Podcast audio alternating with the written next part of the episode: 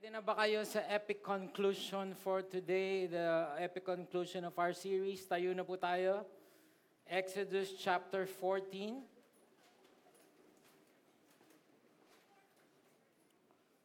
Verses 21 up to 25. Exodus chapter 14, verse 21 to 25.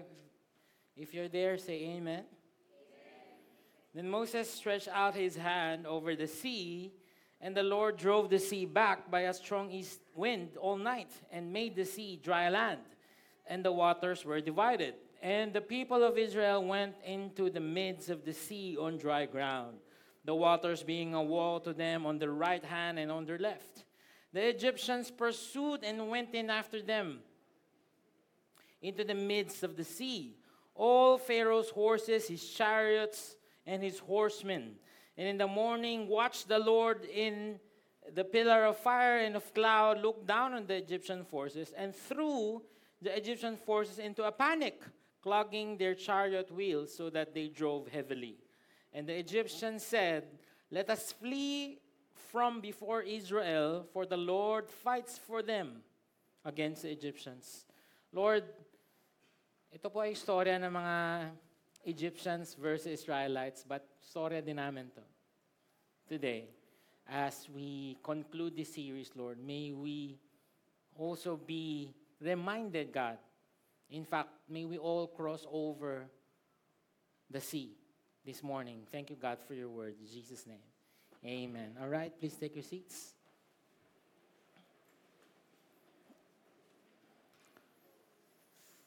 If we can summarize the whole E- Exodus story, it's really a battle of freedom. Right? Again, if you're new here, first time mo, please go back to uh, the YouTube, Victory Megawayan. Balikan nyo yung mga series natin doon. Uh, I think Pastor Ray, Pastor Eric's, and my preaching are there. So you can, uh, you have a, a- a wide variety of uh, preachings there. Uh, it's a battle of freedom. The, the Israelites were enslaved for 400 years and gusto na lang umalis. Ayaw na lang maging slave. But I submit to you this morning that the idea of freedom is so different. That our idea of freedom is so different from what the Bible calls freedom. Ulit, no? Meron tayong idea ng freedom, pero hindi yun ang freedom na sinasabi ng Bible natin at hindi yun ang freedom na bibigay ng Panginoon sa atin. At para maintindihan natin to, I've watched this very profound, very deep, very serious, and very uh, provoking movie. It's very deep. You cannot understand it if you have uh, no degree in philosophy. The movie is called The Lion King. And if you remember the story, Simba just lost his dad, right? Simba was uh, the heir to the throne.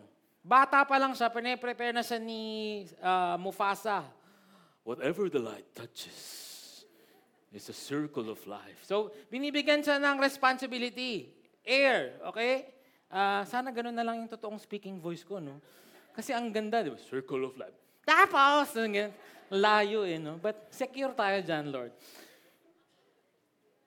And then he met these two guys saying, ano bang kinaka-worry mo? Well, una, my father's dead.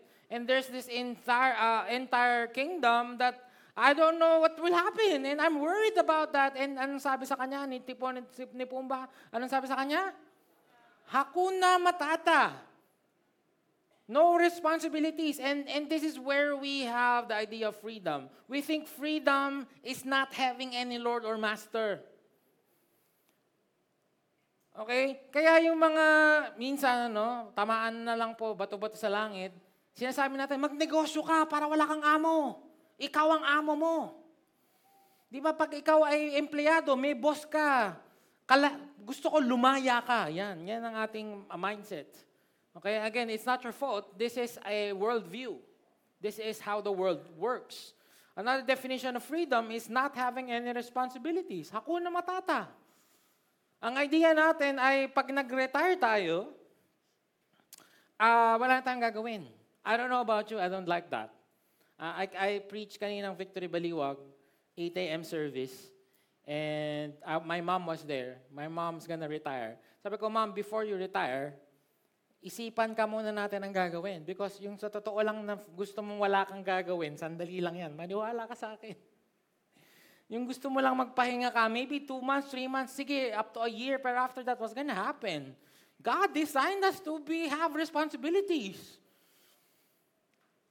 And, and kala mo lang, gusto mo yun, kasi yun yung sinasabi ng media. Yung picture na, na namamahinga ka sa beach, umiinom ka ng, ng uh, juice.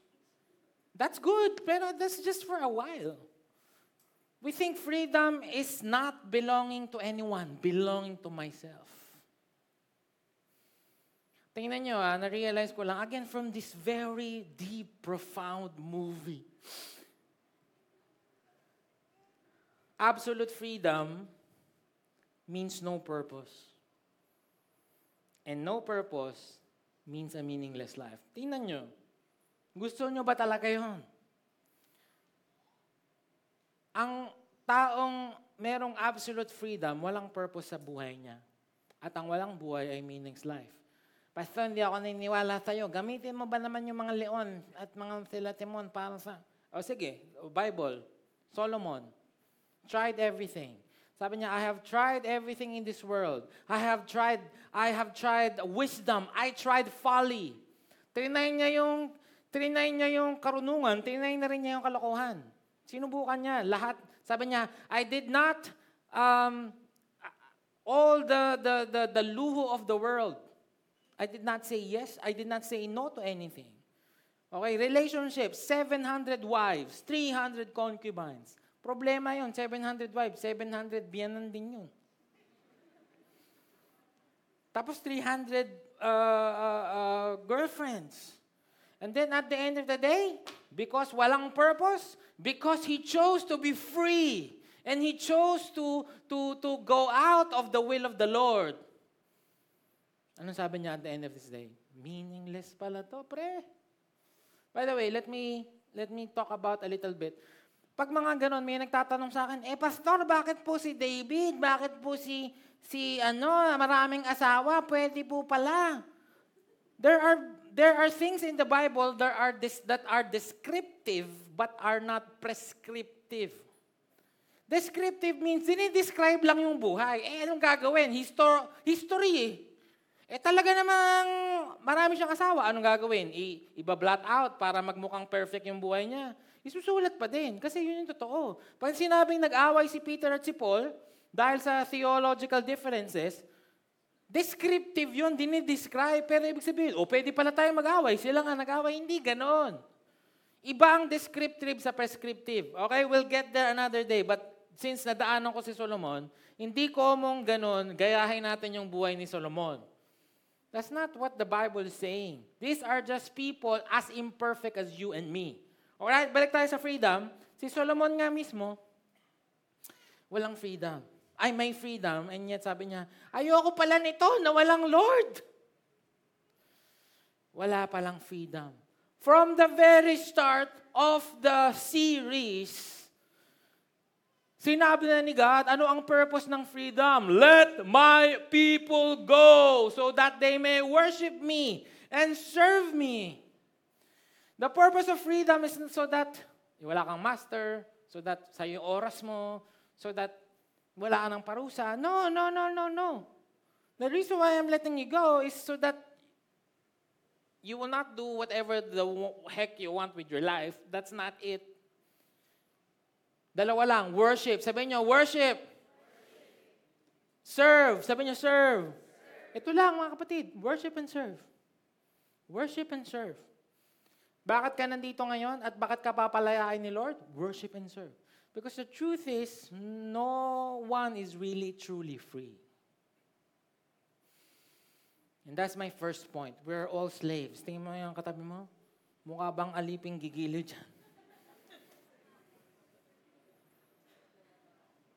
Alipin gigili. Ang ganda namang alipin niya naman. Naka Jordan 1. Grabe, naka ano, Rolex.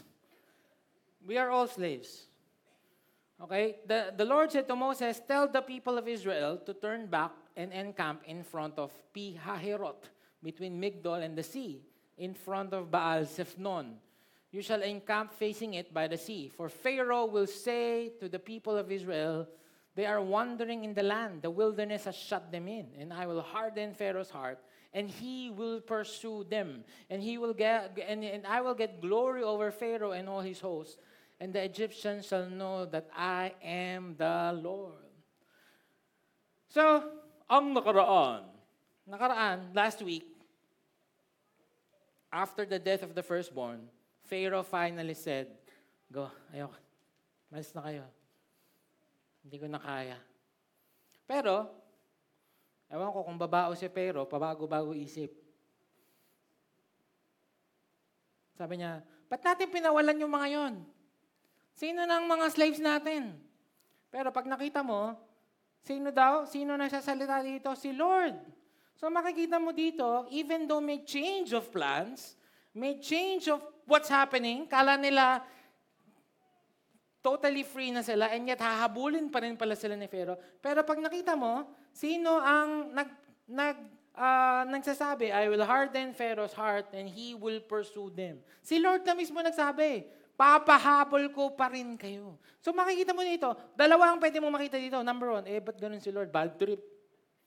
Binigay niya niya, laban bawi pala yun si God. Eh. Or makita mo na, even in the tragedies, challenges of life, He is in control. Eh, siya pala may control eh. Sige, papahabol ko kayo kasi may plano pa ako mamaya. May mas magandang ending dito. Naging babalo eh, no? May mas maganda eh. Mas, maganda, mas magandang ending dito. Okay, mas maganda ni ending, pero meron pa akong niluluto, hindi pa yun. And the Lord is in control, even that. When the king of Egypt was told that the people had fled, the mind of Pharaoh and his servants was changed toward the people, and they said, What this we have done? Ano ba itong pinagagawa natin? We have let Israel go. So he made ready his chariot and took his army with him, took 600 chosen chariots and all over chariots of Egypt with officers over all of them. The chariot, the Egyptian chariot, is the most effective machine for killing. So hindi niya, hindi niya susunduin yung mga alipin. It's done. Kumbaga you've had your chance. Sa kanyang sa kanyang mindset naman ganoon, perspective niya, you've had your chance. Now, hindi na namin kayo susunduin. Uubusin namin kayo. Kaya chariots yung pinalabas. 600 chariots. Okay? When Pharaoh drew near, the people of Israel lifted up their eyes, and behold, the Egyptians were marching after them. And they feared greatly. And the people of Israel cried out to the Lord. They said to Moses, Is it because there are no graves in Egypt that you have taken us away to die in the wilderness? What have you done to us? Puno na ba yung Malo, uh, May Memorial Park? Puno na ba? At bakit dito mo kami dinala? Sa wilderness, mamamatay kami dito.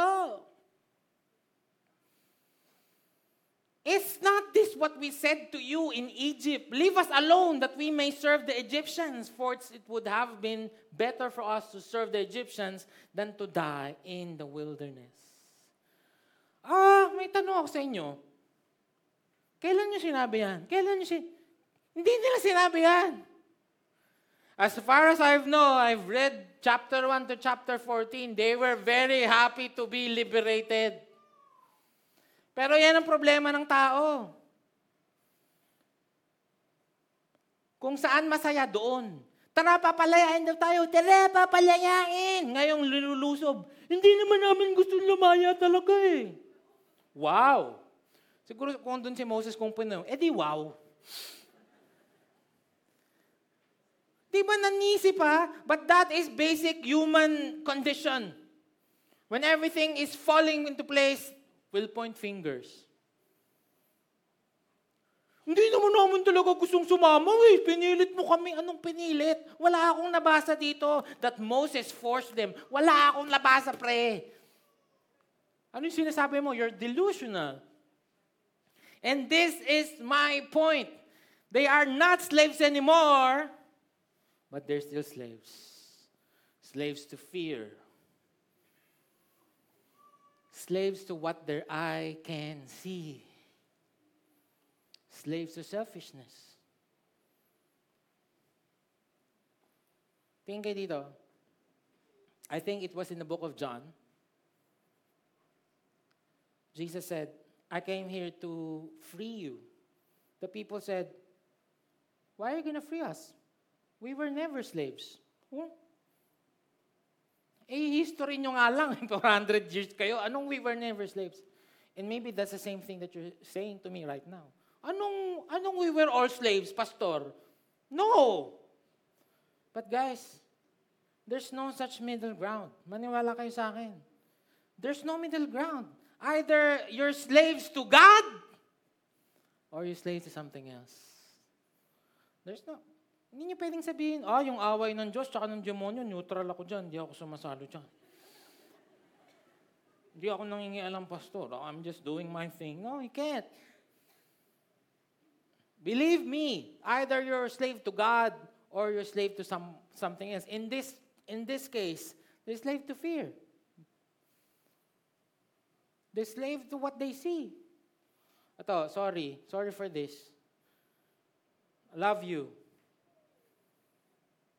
Pero nung COVID season, wala kayo dito. Eh, pastor, wala naman talagang service. Oo nga. Pero nung pagkatapos, nakabalik ka ba kagad? Nung pwede na. That's just a, that's just a proof that you're slaves to what we see. Eh, sabi nung GMA 7 eh, Sampung libo po ang namamatay kada araw at baka po bukas ikaw na. Talagang matatakot ka. And I don't really blame you. That's, that's what media is doing to us. Pero maniwala kayo na maaring hindi pa rin si God ang master mo. We are still slaves to something else. Tanong, sino dito nakompleto niyo yung series? Taas kamay, from week 1. May premyo po tayo. Gcash. Tanong, ilang ilang plagues? Bago tayo nakarating dito, ilang plagues? Anong eight? Absent siguro yung isa. Eight po. Absent ka. Ten plagues. Nine, kulang pa na isa. Ano ang mas tamang response dito? Ano ang mas tamang response if the heart is already saved? Moses! Moses sent the 11th plague. They have not learned their lesson. Diba? We know how powerful God is. Sent the 12th plague. Eh, hindi. Back to zero, pre. Ano ba naman? Mamamatay kami dito. Mamamatay kami. Ba't mo kami nila dito? Sabi ni C.H. Macintosh, 10,000 mercies are forgotten in the presence of a single trifling moment. I love that. Dami-daming ginawa ni Lord sa iyo, daming provision, daming times na ni-rescue niya, daming times na pinagaling ka niya, ang daming times na, na inayos niya buhay mo, tapos biglang back to zero na naman. Lord, totoo ka ba? Ha? Anong totoo ka ba? It's just proof that we are all slaves. There's no middle ground. Either you're a slave to God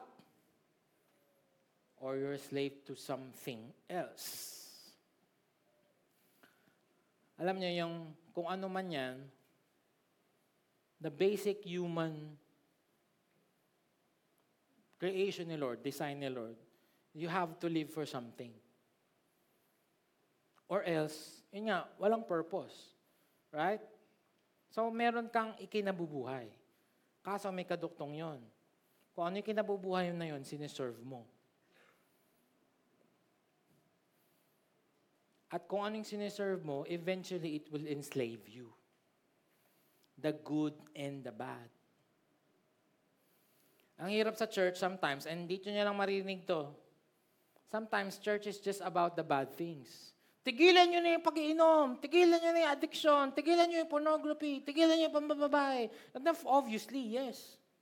Pero hindi na, hindi na highlight na equally evil the good things. Bakit? Your work can enslave you. And you become slave to your work, slave to your business, slave to your dreams, slave to your uh, values, slave to your, your, your passion, slave to basketball, slave to whatever. So equally, do you get what I'm saying? Either God, ano ang commandment number one? You shall not have, I am the Lord your God, you shall not have any other gods beside. You know what's the number one? I, have, I, I heard someone say this. Sabi niya, the commandment number one is the number one because it's number one. Ibig sabihin, imposibleng ma-break mo yung number 2 to 10 without breaking number 1. Kala natin idolatry is just about, you know, worshiping an idol. It's not. Again, it's, it, it's probably your work or your career or your family or your son or your children or your... That's why, number two, we need to cross over. Sabi nyo nga, cross over. Sabi ni Paul, I am using an example from everyday life because of your human limitations, just as you used to offer yourselves as slaves to impurity and to ever-increasing wickedness. Yang katabi mo daw ay pasama ng pasama ng pasama. Kaya nga ako sa'yo, hawakan mo yung bag mo. Kasi kanina wala pa yung desire. Mamaya, uy, iPhone 15. The Bible says we're slaves to wickedness. That is why we need to cross over. What do I mean by that? And Moses said to the people, Fear not, stand firm, and see the salvation of the Lord, which he will work for you today. For the Egyptians whom you see today, you shall never see again. The Lord will fight for you, and you have only to be silent. You know what, guys? These people are condemned to die.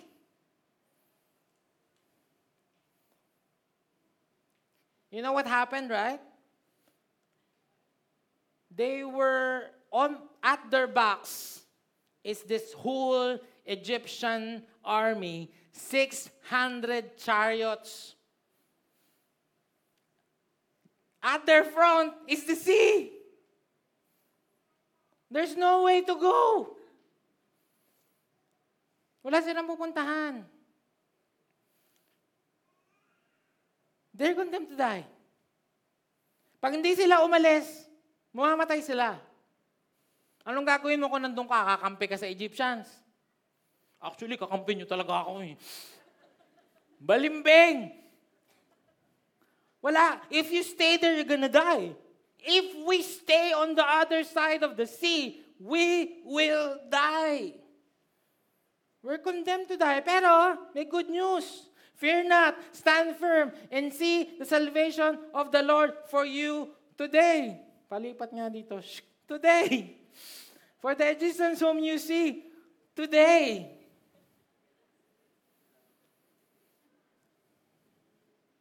Sabihin nyo, today.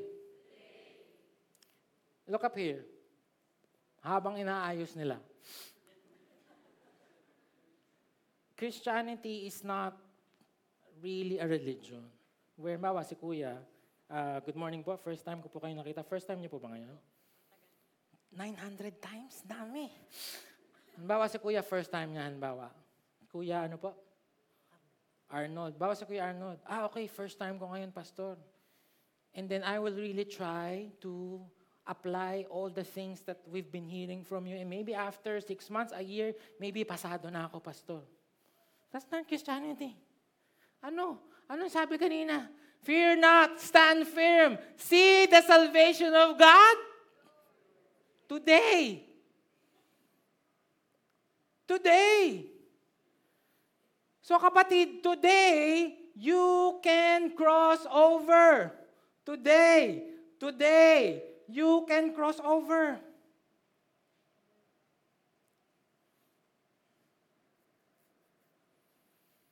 You can cross over today, ngayon. Hindi bukas, hindi after six months, hindi pag nakatapos ng Leadership 113. We had a great graduation yesterday. Leadership 113 students graduated, but but that's not that's for leadership. That's another story. But mga kapatid, again ano, kung mananatili ka, kasi sabihin mo, ayoko pa, dito muna ako, mamamatay ka. Kailangan mo nang tumawid. Tatawid na tayo.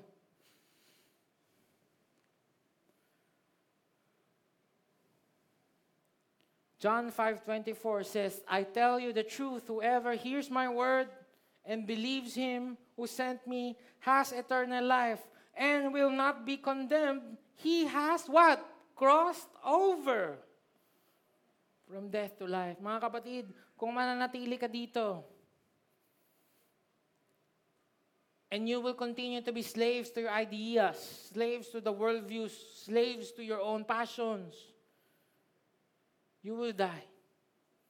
But we need to cross over from death to life, from darkness to light, from sin to salvation, from shame to boldness, from being rejected, from being accepted.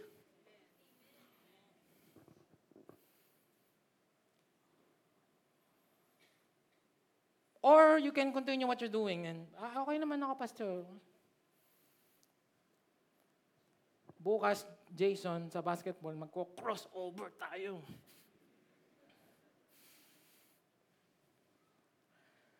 I'm going to give you an example na if the heart did not really cross over, this will happen. Tingnan nyo ah. When the Egyptians, ah sorry, slaves sila, di ba? They don't own anything. They're slaves. But when when God, when Pharaoh allowed them to go, God said, Oy, oy, oy, oy, oy, oy, hindi nyo pa aalisin yung mga yan na empty-handed, ah. Lahat ng mga gold nyo, bigay nyo sa Kanya. Wow! Yun yung instruction ni Lord. So, they used to be slaves, and now they left Egypt, the wealthiest people on the face of the world. No kidding. They used to be slaves, ngayon, dami-dami nilang dalang ginto. Galing sana, yay! Pero, nag-crossover na ba yung heart? Hindi pa rin. Bakit? And the same gold that they're supposed to provide for them is the same gold that they used to make another idol. Do you, have you realized that? So ito yung sinasabi ko sa iyo, kapatid. Kaya-kaya kang i-bless ni Lord sa isang iglap. Magpadala siya ng kuba na may, ito nga pala yung bigay ni Lord. May ginto! Iniintay ko yun actually, may kakatok mark eh. Ito pala yung bigay ni Lord, tapos mawawala. parang, iba yata yun na, Lord, sa'yo ba galing yun? Parang nakakatakot. Pero bakit hindi binibigay ni Lord? Eh, ito, proof oh. They were the wealthiest people and they don't know what to do with the provision. Because the heart is still a slave. Even if the body is already not a slave. So ginamit lang nila ulit. Gawa tayo ng bagong idol. O yan.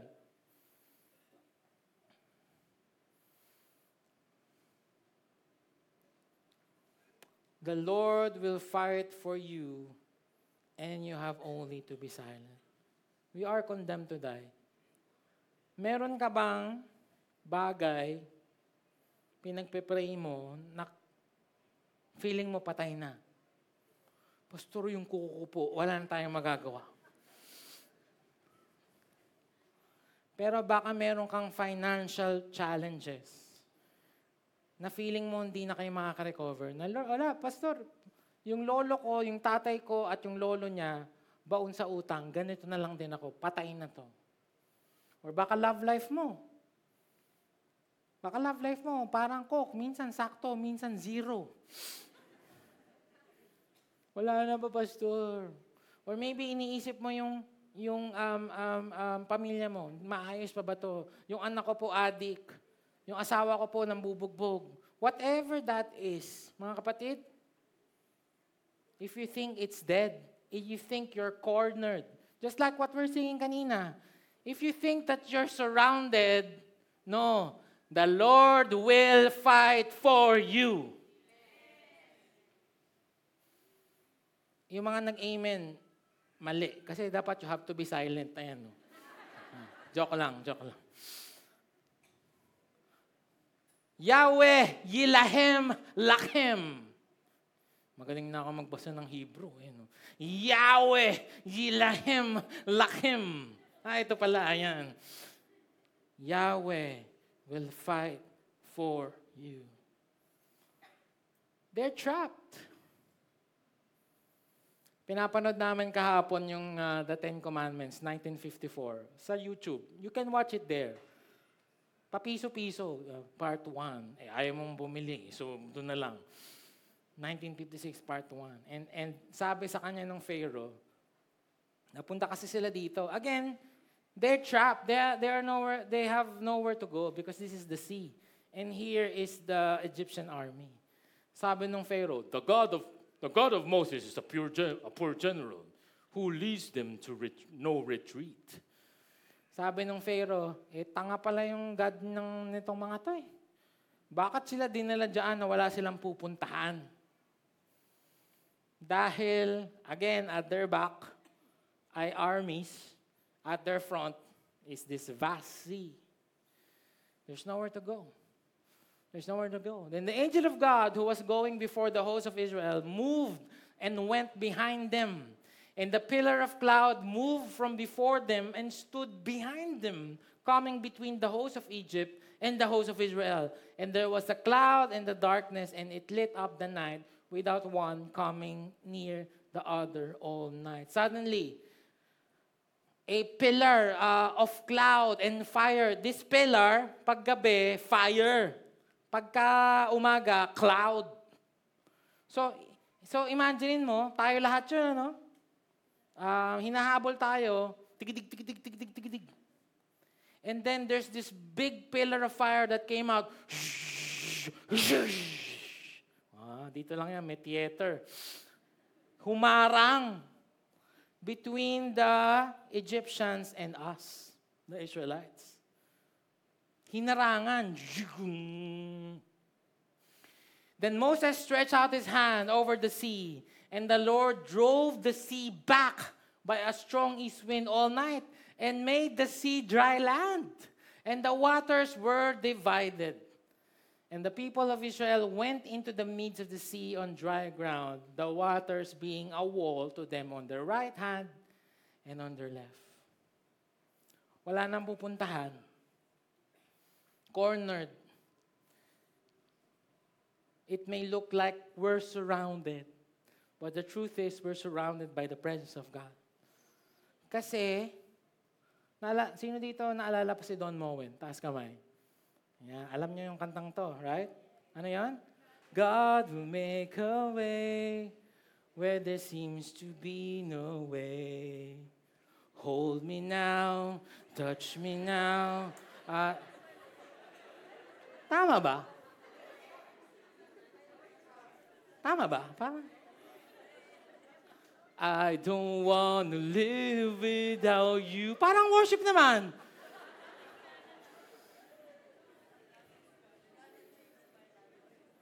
May mga aalis na pong mga sampung tao dahil doon. Hindi na kami mag-church dyan. wow. There is no way, but God made a way. Gumawa ng NLEX si God. North Luzon, Egypt Expressway. Walang dadaanan, pero gumawa ng daan si Lord. Ah, I don't know if this is not amazing to you. Then the Lord said to Moses, Stretch out your hand over the sea, that the water may come back upon the Egyptians, upon their chariots, and upon their horsemen. So Moses stretched out his hand over the sea, and the sea returned to its normal course, course when the morning appeared. And as the Egyptians fled into it, the Lord threw the Egyptian into the midst of the sea. I want to talk for this a little bit, no? Kasi malamang marinig niyo na to in the next few times, may mga atheist, liberals, and agnostic that says, anong hinati ni Lord? Kaya nakadaan yan kasi hindi hindi totoong sa Red Sea, sa Sea of Reeds. Hindi ko alam kung Bisaya ba yung mga yon na Red Sea, Red Sea, Reed. The, the, the Sea of Reeds can be found in the west finger of the Red Sea. Kung sabihin, merong portion na Sea of Reeds. And this is the point. Sabi ng mga agnostics and atheists, eh natural makakatawid ang Sea of Reeds, ganito lang. Pwede mong baybayin. Pwede kang lumakad. Sabi nila Sea of Reeds, okay, okay, okay, okay. Let's say I believe you for a second. Let's say I believe you.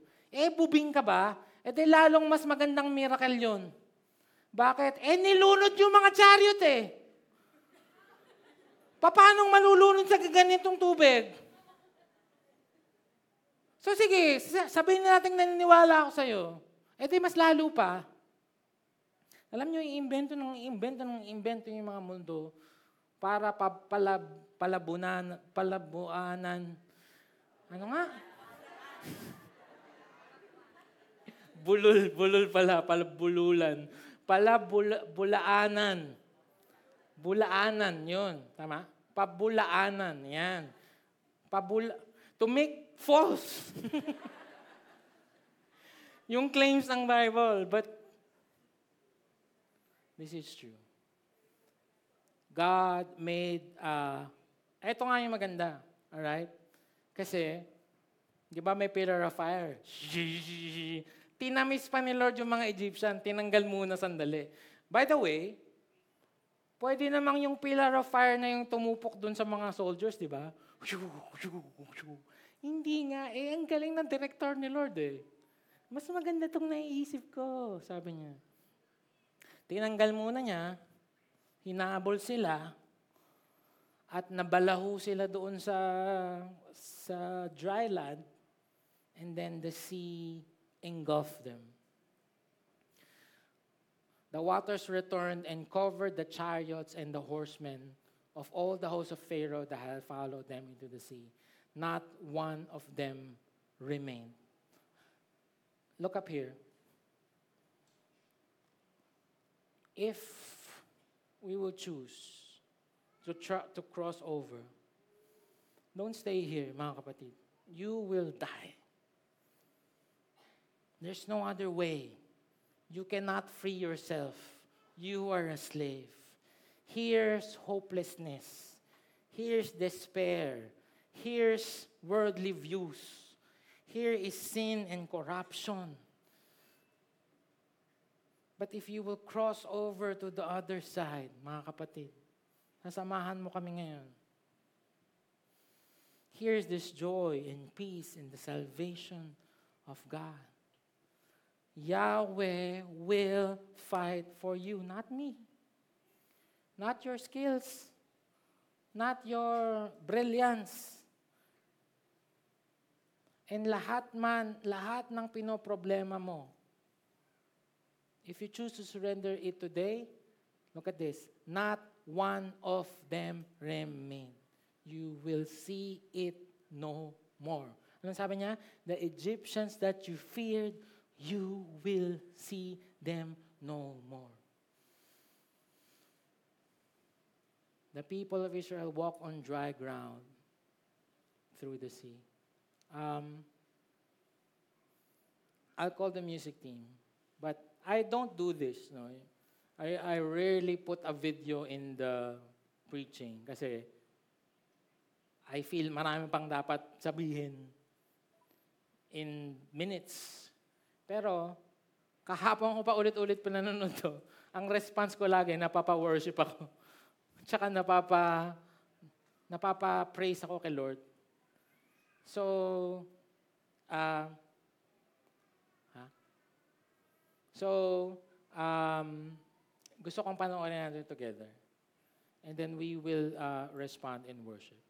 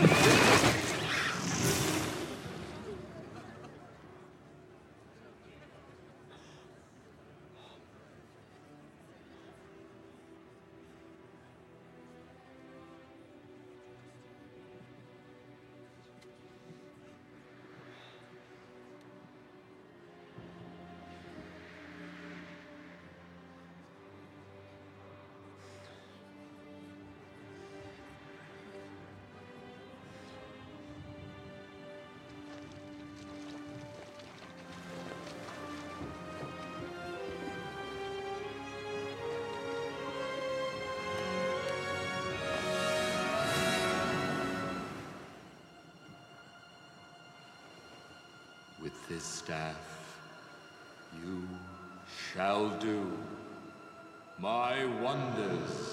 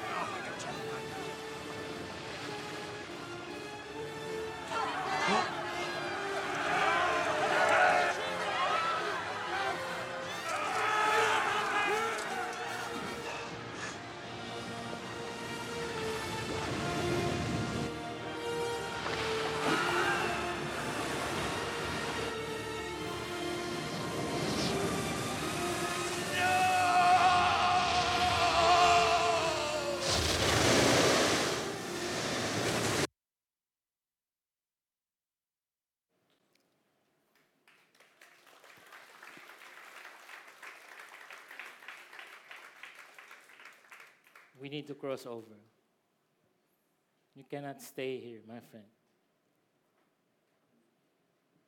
And today is the day na hindi lang to religion, hindi lang to checklist that you do every Sunday. But we don't want you there. Hindi namin, ayaw ka namin maiwan doon sa kabilang side. We need to cross over. God showed who He is. Remember, at the very beginning, contest to. Anong sabi ni Lord? Anong sabi ni Moses kay Pharaoh? The Lord commands you to let my people go. Anong sabi ni Pharaoh? Hindi ko kilala yung Lord na yan. Sino ba yan? Hindi ko kilala yan. And I will not let your people go. Okay. Gusto mo ng showdown? E di ito. Ten plagues. And then this one. Crossing of the Red Sea. Thus the Lord saved Israel that day from the hand of the Egyptians. And Israel saw the Egyptians dead on the seashore. Israel saw the great power that the Lord used against the Egyptians. So the people feared the Lord, and they believed in the Lord and in His servant. Kapatid, sabi ko kanina, hindi lang to para sa Egyptians, para din sa iyo to. Kung nakasampung plague na, eh, hindi ka pa rin naniniwala. I'm scared for you.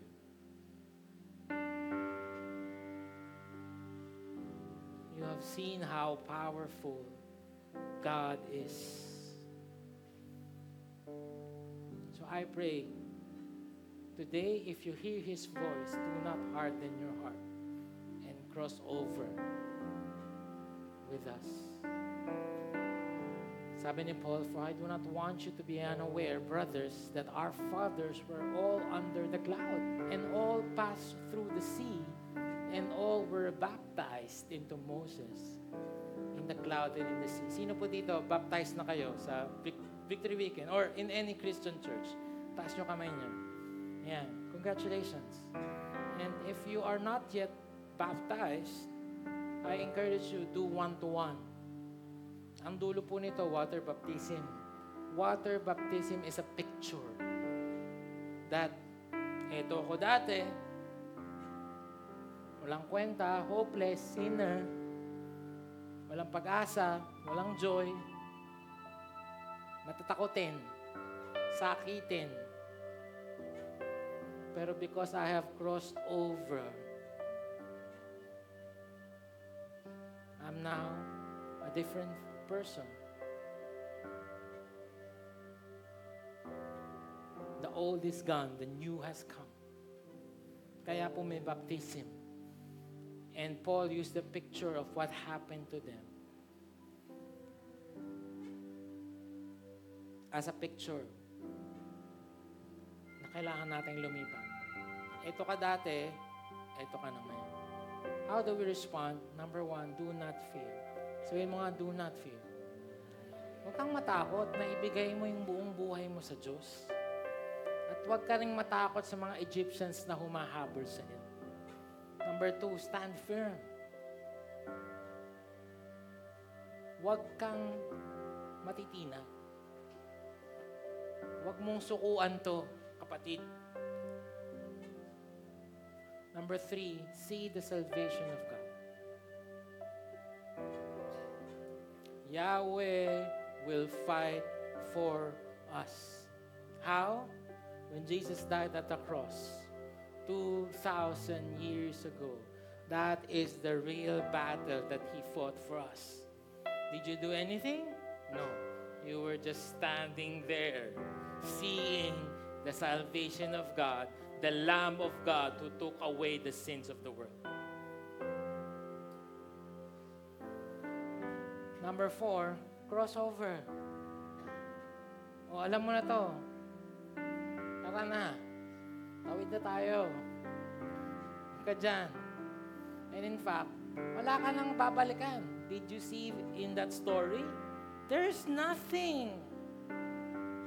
There's nothing there anymore. Egyptians, pharaohs, chariots, horses, all dead. There's nothing to go back to. So I hope hindi ka magiging silot na titingin pa. In summary, all of this, in one phrase, choose to surrender your freedom to the right master. Again, freedom is not being not in un, under's lordship, not in any other lordship. No. Either you're slave to God or you're slave to someone else. I hope that you would choose to say, Lord, I'm gonna cross over. I'm gonna choose you as my Lord, my Master, and I'm gonna be slaves to righteousness starting today. Can you stand up?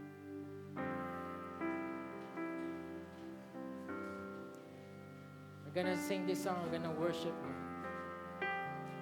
And again, I pray there's a change in your heart.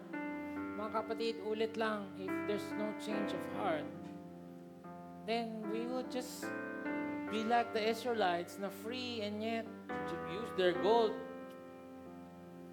to make another God.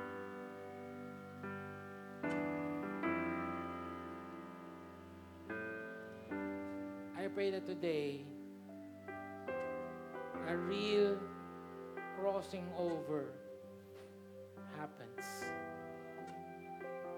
From death to life,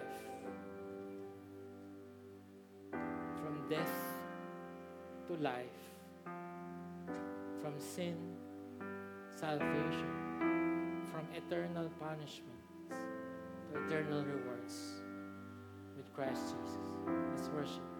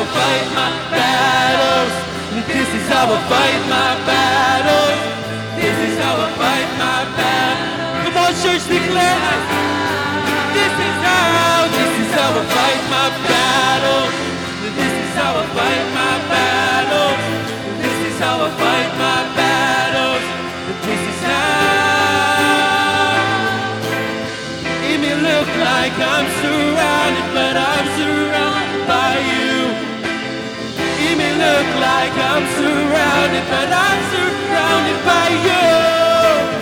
It may look like I'm surrounded, but I'm surrounded by you. It may look, it may look like I'm surrounded, but I'm surrounded by you. This is how I fight my battles. This is how I fight my battles.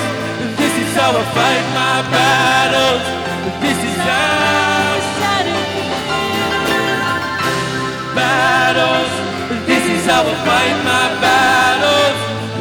how I fight my battles. This is how. Come on, church, let's, let's declare this. It may look like I'm surrounded, but I'm surrounded by you, Jesus. It may look like I'm surrounded, I'm surrounded by you. It may look like I'm surrounded, but I'm surrounded by you. It may look like I'm surrounded, but I'm Can you make a wine close your eyes? What's that thing that's trapping you? anong bagay na feeling mo there's no way out. Maybe it's a bad relationship. Maybe it's so much debt. Daming utang. Maybe it's sickness. Maybe it's pressure from work. Maybe it's your family. Maybe restoration ng family. Maybe uh, promotion. Maybe business problems. I just want to read this verse again to you. I, uh, Exodus chapter 14, verse 13. This is God's word to you, Victory Mekawai. And Moses said to the people, Fear not, stand firm, and see the salvation of the Lord, which he will work for you today. For the Egyptians whom you see today, you shall never see again. For the Egyptians that you see today, you will never see again. The Lord will fight for you, have to be silent. The Lord will fight for you. This is how we fight our battles. Yahweh will be the one to fight for us. Lord, thank you for today. Kami yon. Kami yung Israelites, Lord. Let's, we have nowhere to go.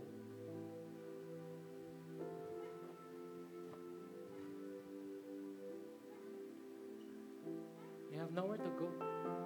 Wala po kami pupuntahan. But thank you. Because the great and powerful God is with us. And you fought for us. You fought for us in the Red Sea. You fought for us in, in the Gideon and the 300. You fought for us in, in all of these Bible stories. And ultimately, you fought for us at the cross. That's why we can cross over from death to life. And there's salvation on this side. If that's you, you're here. This is your day. Today, sabi doon. Today. He's saying, I want to cross over. Gusto ko pong lumipat from sin to salvation, from punishment to reward, from shame to boldness, from accepted, from rejected to accepted. I want to accept Jesus as my Lord and Savior. If that's you, pwede bang taas mo yung kamay mo? This is your day, my friend. Today. Today. Lord, I pray for all of these hands that are raised. I pray that you will be with them. I pray that you will heal them. I pray that you will give them grace. I pray that you will give him the faith to start moving on the right direction. Thank you, Lord. We are accepting you as our Lord and Savior and Master. We're choosing the right Master. We are, the Bible says we used to be slaves to sin. Now we're slaves to righteousness. And because of your grace, Lord, we have crossed over. And there's now no more condemnation in Christ Jesus. Thank you, Lord. We pray for everyone else, God, who's experiencing Egyptians of all sorts. Thank you, Lord. Because the Egyptians you see today, you will see them no more. No more. The Lord will fight for you. May the Lord bless you and keep you. May He keep His face to shine upon you. May He be gracious to you. May He turn His face towards you and give you true freedom in Christ Jesus. In Jesus' name. Amen.